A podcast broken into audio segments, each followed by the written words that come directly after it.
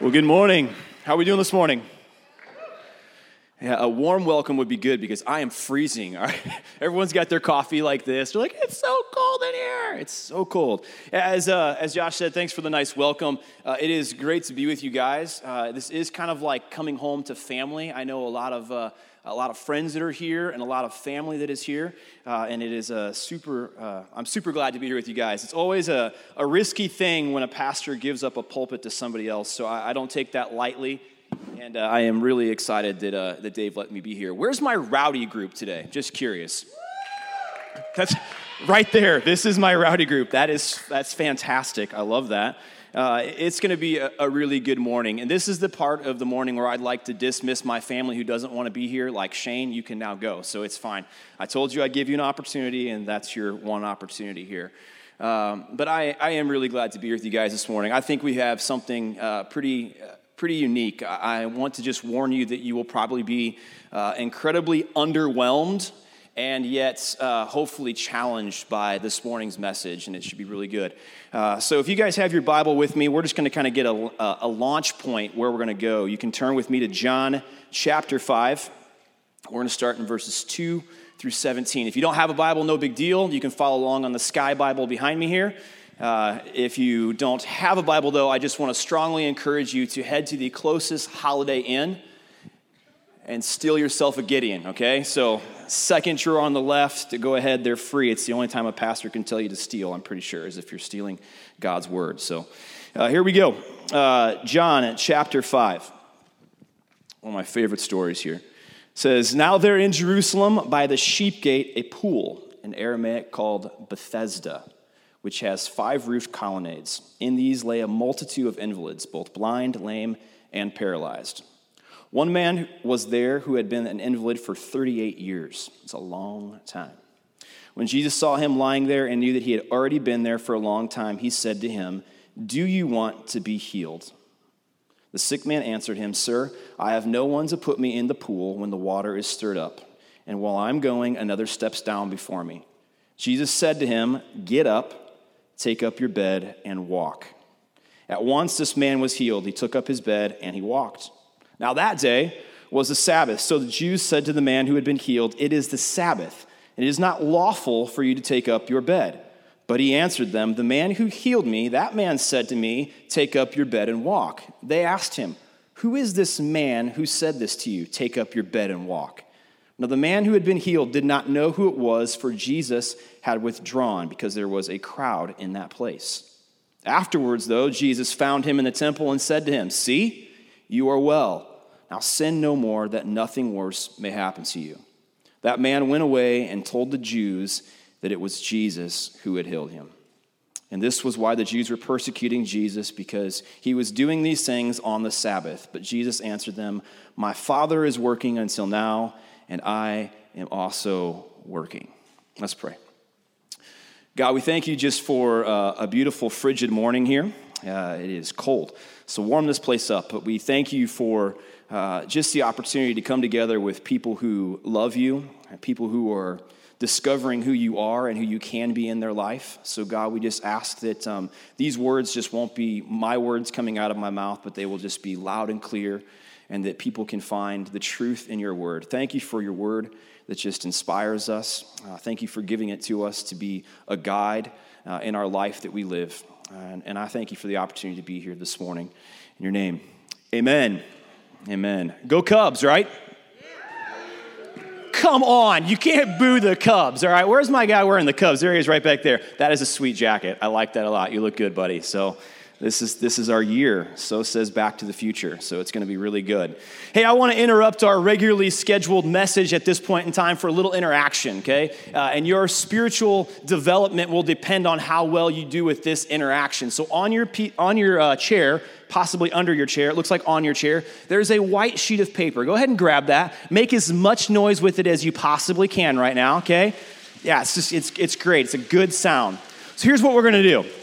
I want you guys to make the single best paper airplane you could possibly make, okay? This is the greatest church activity you will probably ever do collectively. You've probably been told most of your life to not make paper airplanes, but that's what I want you to do. And trust me, Jesus is only going to speak to you if you participate in this, okay? So make a great paper airplane. Once you have your paper airplane, I just want you to kind of hold it up in the air so that I can see everyone is doing this. All right, go ahead.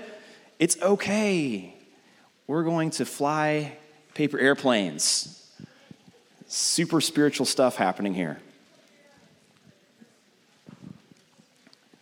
This is great because some of you guys are like looking over to your neighbor like you don't know how to make a paper airplane. All right, that's that's really cool. Maybe I should have put an instructional video on the screen. Okay, so go ahead. We'll give you a few more seconds here. Make the best one that you can.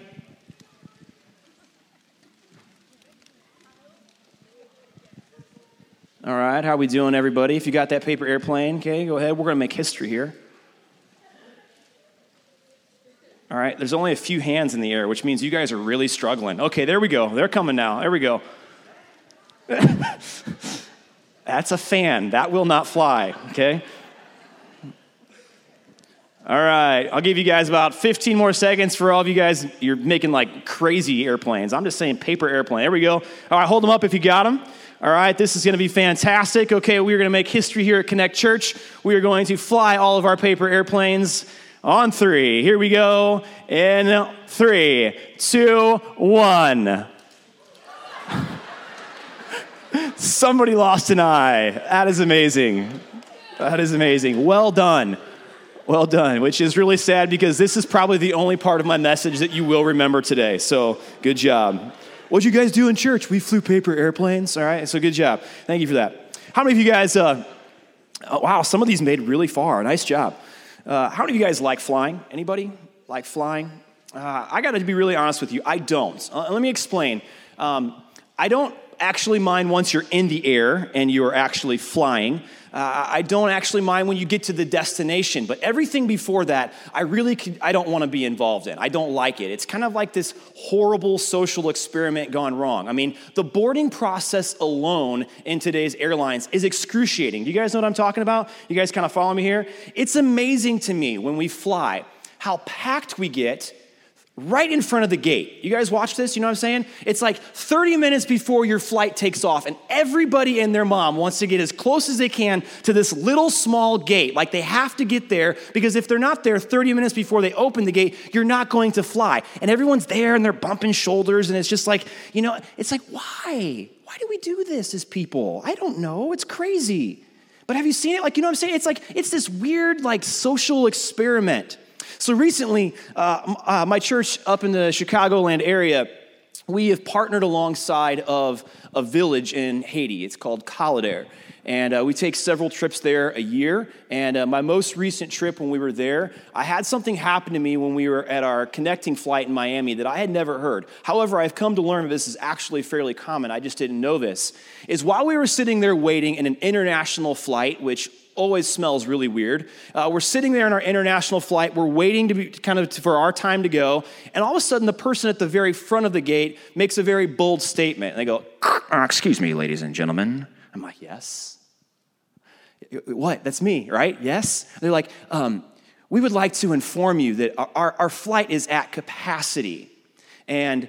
We need to make some room for some of our passengers. I'm going, uh, no, not, not happening today. So this is what they do. She says, I would like to offer you a one night free stay in Miami with a $200 food voucher if you would like to stay here and give up your seat to somebody else. Now, you got to understand, this is pretty interesting. My wife and I, we have a lot of kids, so it's not very often that we get a free vacation without our kids. So I'm sitting here going, do I do the will of God or do I stay in Miami? Obviously we chose to go do the will of God and we went on our trip, but I'm sitting here, I'm going, is this a real thing? Like people offer you money just for your seat. So obviously this creates a little bit of panic at that front of that gate where everybody is pounding themselves right into the front here 30 minutes before your plane goes off. And here's why. Is it's not so much that you're worried about losing the seat that you've already paid for, but because nowadays airlines like to charge you, say, somewhere in the neighborhood of $200 just so your bags fly under the plane, right? Everybody now travels with a carry on. So when they hear the word a capacity flight, they're not worried about losing their seat. They're worried about losing their spot for their luggage because you know if the airlines gets a hold of it, it's gone, right? So we start this little anxious, anxiety kind of panic at the front of our line. Uh, airlines do a fantastic job, though, of when this kind of happens. They do a really good job of honoring our men and women who have served in our country, in our military. They allow them to board first, right? And I think that's a great thing. I think we should honor them as often as we possibly can. Yeah.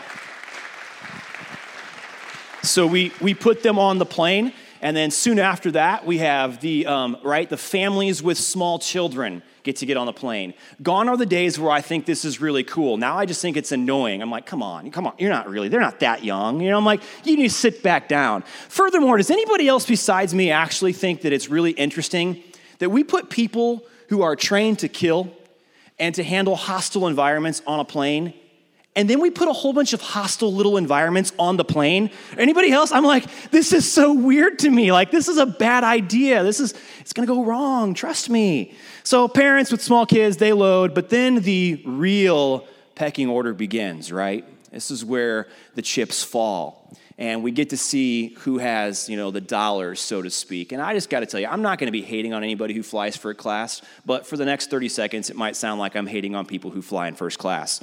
Uh, so everyone's kind of packed up there. Uh, myself, I like to hang back just a little bit. I don't like to just sit in there with everybody.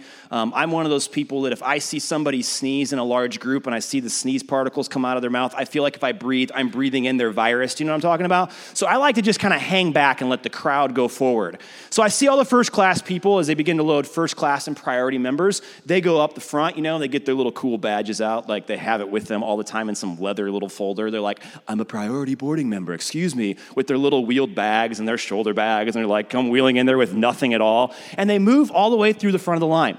Now, I'm reminded by our group at this point in time that uh, this is a capacity flight and I have a lot of carry ons with me. I carry all of our camera gear for these trips, so like you need to go.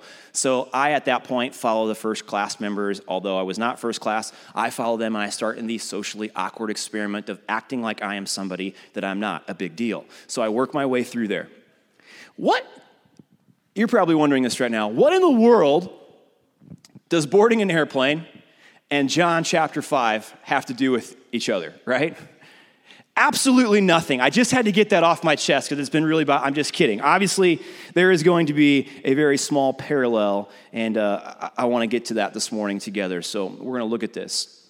Tell me, do you, when you read the Bible, um, specifically passages like this, do you begin to um, romanticize or uh, visualize in your mind what these scenes possibly look like. I mean, when we read passages about an unknown people group or an unknown ancient land with unknown kind of these ancient writings, I mean, I think we begin to idolize and think about what this would actually look like. So when we read something in John chapter 5, like the pool of Bethesda, I mean, it just sounds so soothing and so cool to say. Go ahead, everybody try it one time. Say Bethesda.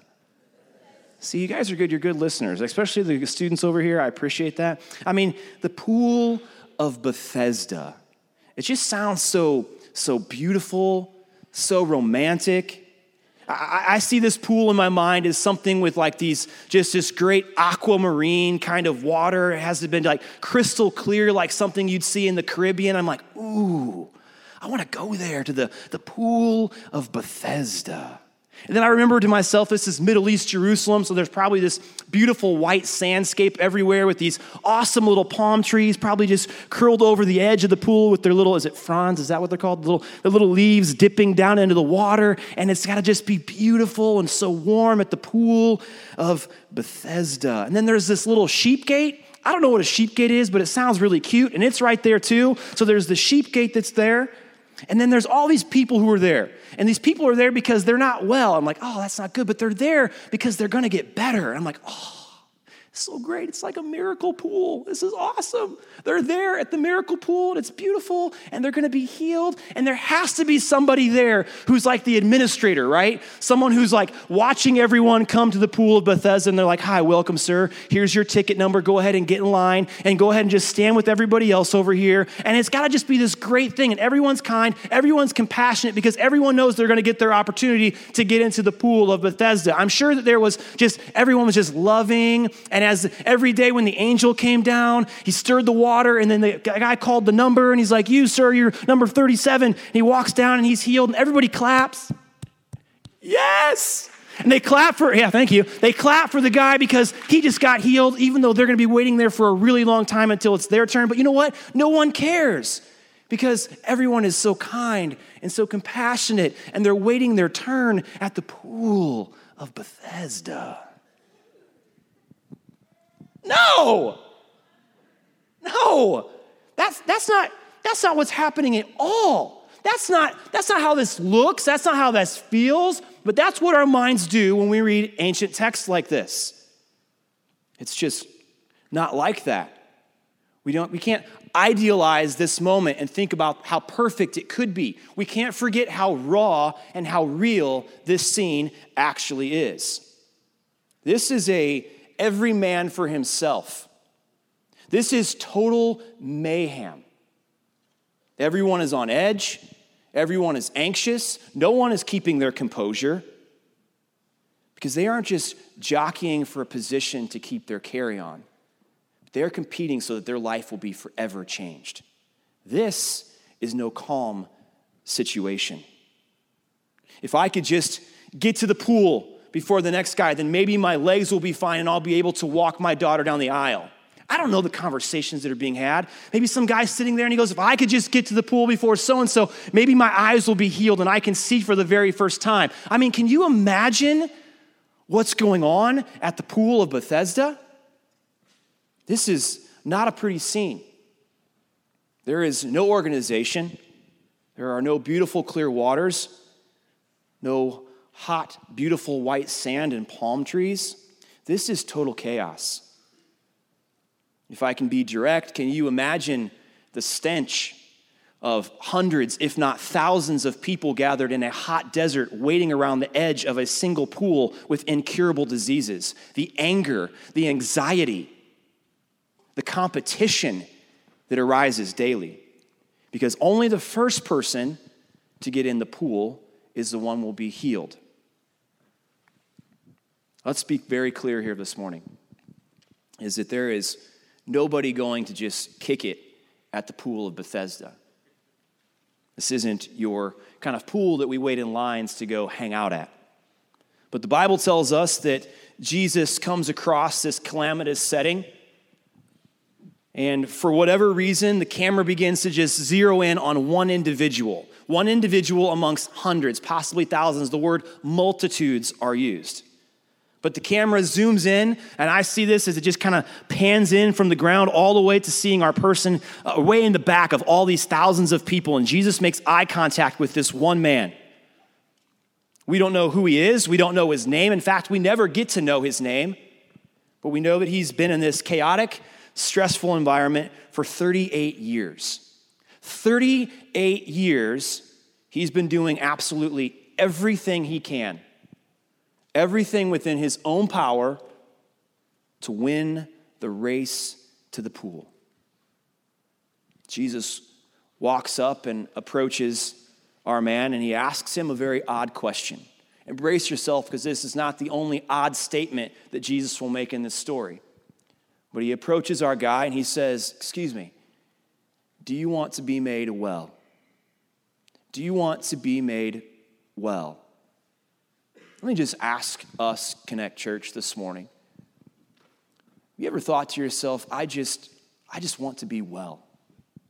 I want it to be well with my soul. I want to just feel well. I want things just to feel right again. I want things to be good. Have you ever thought to yourself, I just want things to be well? Imagine yourself in this man's position, as most of you probably are. What seems like you've been scratching and clawing for most of your life just to get to the top and to feel like you have a sense of purpose again, doing everything you can to, to be well in life. And this mystery man, who we know as Jesus, walks up onto the scene and asks the individual, Do you want to be made well? By this time, if it was me, I probably honestly would have been just a little bit offended. Excuse me?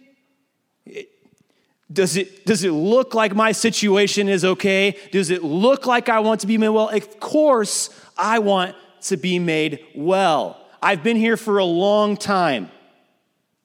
I, I probably would be just a little bit offended at that statement.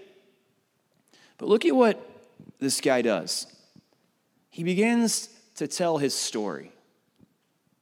Isn't it interesting how every one of us in this room we have a story as to why we why we are where we are today? And some of that may be very valid, and I'm not discrediting that at all.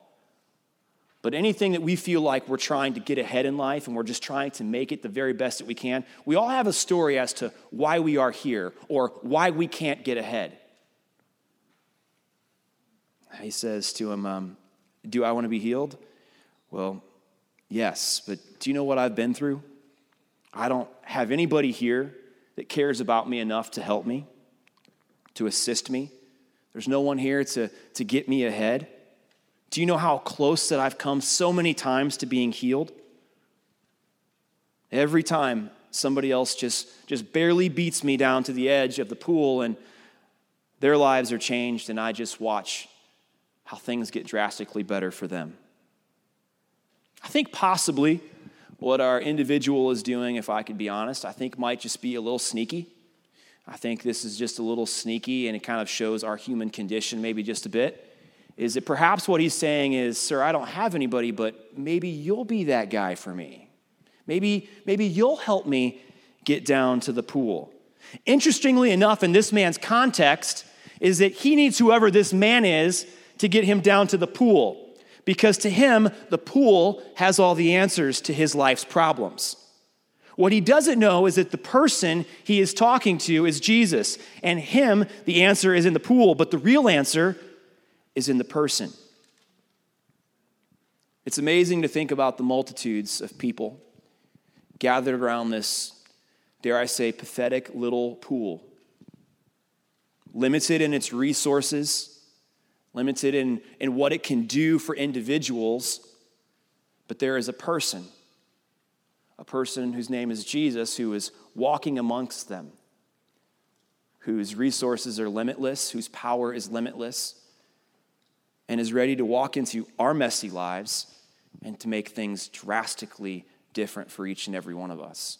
Yes, see, I see this scene, and I don't think it's much different than how we live our lives today. I don't think it's much different than how we live each and every one of our lives today.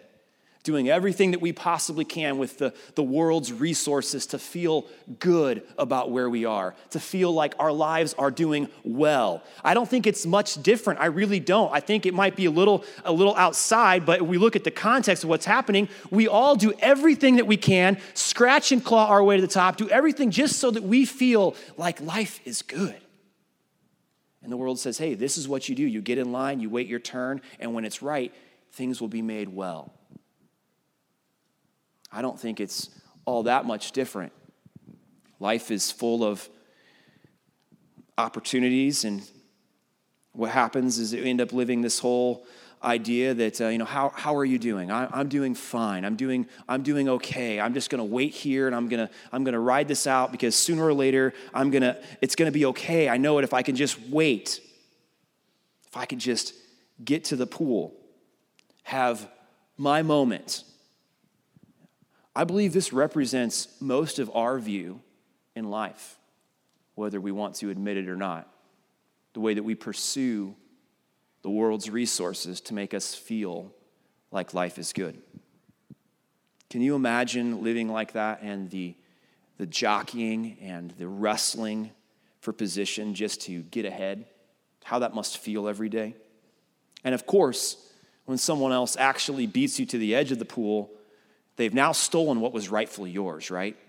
And we've, we've lived under this before. I, I would have had that job. Uh, I probably, that business deal probably would have been mine, but that one person that we hired came in and they took it from me. And now I'm here just trying to make it by. I don't have those kind of connections. I don't have those privileges. I don't have that person to help me in life. I don't have that mom and dad to pay for everything like so and so does. I don't have all these options like they do. I'll just never catch my break, but I guess that that's life. Some of those statements may be valid, and I don't want to take that away from you, but if you allow yourself to live under that paradigm, you will rob yourself of the one and only life that you've been given to live. And that's a sad way to live. So Jesus comes in, steps into this messy scene, this life that we all live, and he, he offers to change the entire order of how we view being well. He says, Sir, you don't need the pool, you just need me. Pretty crazy, right? This next statement that Jesus makes in this story is so in line with uh, our compassionate, caring Jesus. This is sarcasm, so brace yourself. As he walks over to him after he says this question, and what's he say to him? Get up. Right? Like, wow, thanks for that one, Jesus. That's super kind of you, okay? Like, there wasn't really a whole lot of niceness that was going on with that. He just says, Do you want to be made well? Eh, get up. I think sometimes we know exactly what we're supposed to do, but we lack the strength to actually get up. I think sometimes it's so clear what Jesus is guiding and asking us to do, but we lack the physical strength to actually just get up. So he tells our mystery guy, he says, Hey, I want you to get up. This is probably the part where if I was this man who'd been sitting there for 38 years, I would have lost it. Excuse me, Captain Obvious. I've been here for a really long time. I know the order of things. I know how this works. You don't just get up. You have to wait your turn. You don't just get up one day and everything is fine. That's not how that works. I've been here for almost 4 decades now. I think I know, okay? I don't know who you are, but I know how this works and you don't just you don't just get up. Just, you don't do it. No. Not going to do it. He says, "Okay, I, I just need you to just to get up." Be honest here. Um, have you ever had one of those, one of those weeks, maybe one of those months, perhaps one of those years where, if we're being honest with ourselves, everything is not awesome. Everything's not awesome. Sorry. It's just my head. It's doing weird things right now. Okay. Everything is just not awesome. And, and yet you have someone really close to you who's like, hey, I know this is really tough for you right now, but you know what you got to do? You just got to just got to wait, wait on God and just trust God and everything's going to be okay. And you're like, "You know what? I trust so God that I'm going to punch you in the face right now. How about that, okay? That's that's how much I trust God." And you're like, like, "No, you don't just you don't just get up. Like they're telling you like the things that you're going through aren't really that important and they're not really that challenging and to you it's very challenging." And you're like, "I can't just get up." That's not what you do. Like it's just no big deal. This is a, a powerful concept that I need us to grab here this morning, Connect. In this statement, Jesus is showing us that he has the power over your present conditions and circumstances. Jesus, whether you know it or not, has the power over your present conditions and your circumstances. How cool is that? Anybody think that's cool besides me? That's pretty awesome. I love the golf clap. I appreciate it. Jesus has the power over your present conditions and your circumstances. And guess what? It's not taking him by surprise. He's not surprised. He's not even he's not even upset when we doubt that we can't get up. He's not upset at the questions we ask him. He's not surprised, but yet He has the power over your present conditions and your circumstances. And to Him, yes, it's that easy. You just get up. Guess what? Story goes on. Ha! It works. No kidding, it's crazy. Like the guy just gets up. I wish that the Bible would give us just a little bit more color, a little bit more details to how this might have happened. I don't know if it was like all of a sudden he got like the little tinglies in his leg and he just shot up, or if like maybe the words of Jesus, he just says get up and like his legs just like involuntarily start working and he's like, I can move. This is great. I don't know what happened. Maybe it was just the fact that the words of Jesus were just so compelling and so kind that he's like, I have to try this. I don't know what it was all we know is in an instant, this guy gets up, boom, end scene, he's gone. That's it. It's like he just takes off and that's it. They're like, cut, that's it, we're good. Thank you here. Thank you, Jesus. All right, bye. He's gone. He takes off running, and uh, you know, the pastors and the priests of this day, they're a little upset. They're like, hey, man, it's the Sabbath. You can't be healed on the Sabbath. All right. It's like, Are we really that religious? Yes. And he's like, Hey, you know, you, you can't be healed. Maybe Monday can be your day to be healed, but like right now it's the Sabbath, you can't do that. And, and he goes on, they say, Hey, who, who told you you could be healed today? Just curious. They're like, um, What do you mean? He's like, I didn't really get his name. I didn't really care. He just told me that my legs could work, and I was like, okay, that's it. See ya. Gone. It's like I, I, don't know. I didn't. I didn't catch his name. He just he just healed me, and that was pretty much it. And that was that was awesome, and I'm I'm good with that. I, I, I didn't get his name. Verse 14. If you're following along in the story, and I encourage you, maybe if you're going with this here, is that there is a, a statement that I think is probably more important than perhaps we actually realize when we read this story. It's profound. It says that Jesus found the man. In fact, if you're taking notes or you're writing anything down, circle the word found or write that down. Found the man. He didn't just happen to, to bump shoulders or to meet him in the supermarket. No, this was an intentional encounter. He, he found the man.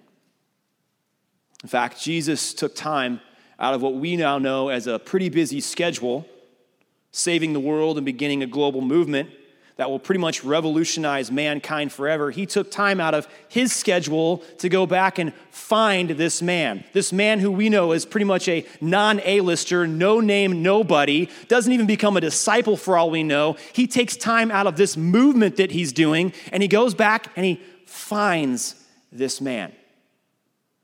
Yes, Jesus double back, does a little double back after already doing an amazing miracle in this human's physical life to tell him and to give him a message. Jesus says, Hey, I want to I wanna talk to you. I see that you're, you're healed. Yeah, I am. Thanks. Thanks so much for that. That's really good. Now, I want you to make sure that you sin no more unless something worse happens to you. I just got to say, as readers and as Christians, we do a really, really bad job when we read things like this. Really bad job. I mean, what do you think Jesus is saying? I mean, do you think that he's he's saying that, uh, hey, now that I've, I've healed your body, don't you dare go back to sinning or I'm going to make this paralysis look like a joke? I mean, does that sound like Jesus? Where do we get these notions? Like Jesus wants to totally physically heal this man and then emotionally haunt him for the rest of his life with this statement. No, that's not it at all. We have to look at the entire body of work of Jesus to understand what he's saying here. He's saying, listen, your situation is tough, and I'm glad I could help you out. But if you think that was rough, you can't even begin to understand what life separated for an eternity from God will look like. And I want to make sure that you are in, in, in contact with the Heavenly Father. This is care. This isn't a scare tactic. This is Jesus caring so much about this person that he doubles back just to make sure that he delivers this message to him. You want to know what this second encounter says to me? Is that Jesus cares so much more about his work on the inside of you than the outside. It tells me that He is so much more concerned about your purpose than your posture in life. So much more concerned about your eternal plan than your physical position. You think that I came to just heal your spine and to make your legs work? Jesus, I came to give you eternal life. He went and he found this man. Some of you today, Jesus is knocking at your door and he has found you. He knows who you are, he knows what your life has looked like for the last 38 years. And he's ready to just encounter and step into this, this messy life, this messy world that we live in, and change your life forever. I'm going to close with this statement here. I love at the end of this story. The man goes back and he finds the Jews. We don't know how many, it just says he found them, all right? Let's just say it's a lot of them. He finds the Jews. And he tells them this It was Jesus. It was Jesus. I wonder if at the end of your career, if in the middle of your career, if people were to ask you, hey, how'd you do it? How'd you find success? How'd you find such a great job? How'd you find happiness? How is your marriage always so great? How do you have all these great relationships and these great friends? How do you have all these opportunities? How is your life so drastically different than mine? Would you be able to summarize your life statement into those three words? It is Jesus. I'm sure if we could have encountered this man before his interaction with Jesus, he would have told us that any success, any improvement, any progress that he made was under his strength. He's done everything he possibly can. Then he encounters the God man, and the God man changes his life forever. And he summarizes his entire life into the statement it was Jesus. You can spend every day competing, every day comparing, striving or stressing to get to the top, to make your life well. Or you can embrace the fact that right now, in this moment, there's a Jesus who wants to desperately encounter you right where you are. He's not afraid to step into your messy life. He's not afraid to step into your situation or your circumstances but he's ready. The Bible tells us that he has come for each and every one of us. So I'd say if you are feeling burned out, if you're running low, then you just need to lean into Jesus this morning. And maybe just have enough physical strength, pray for enough physical strength that you can actually get up and act on what He's asking you to do. To seek Him before you seek anything else and to lean into Jesus, whose love I believe will forever change your life. Can I pray for you guys this morning? If every head could be bowed and every eyes closed, just in a moment of privacy here. I'm just, I'm wondering if this morning, if just by a show of hands, you would, you would boldly say, you know what, there are some areas in my life that I could really use Jesus just to show up in a powerful way. If that's you, could you just boldly just lift your hand so I could just see? You're saying, you know what, there are some areas in my life that I really need Jesus to show up in a powerful way this morning. Go ahead, raise it with confidence. This is between you and God. All right, you put your hands down. Thank you so much. God, I pray for each and every one of these people right now. God, we need a, a situation like the pool at Bethesda, where we have just tried so much on our own to make life right, to feel well. And we need you to just encounter us right now, to step in into a bold way, to change our life. God, I pray that your voice will be clear, that it will speak clarity into our lives and that when we do hear your words, Lord, that we will have enough physical strength and enough faith to just get up and act on what you tell us to do. God, I pray that throughout this week, before we seek natural resource or the, the, the options or the solutions that the world presents itself to us, not all bad, but I pray, God, that before we do that, that we will just seek you. We will seek your voice and your words. Help us to live more like you each and every day. In your name, amen. Thank you, guys.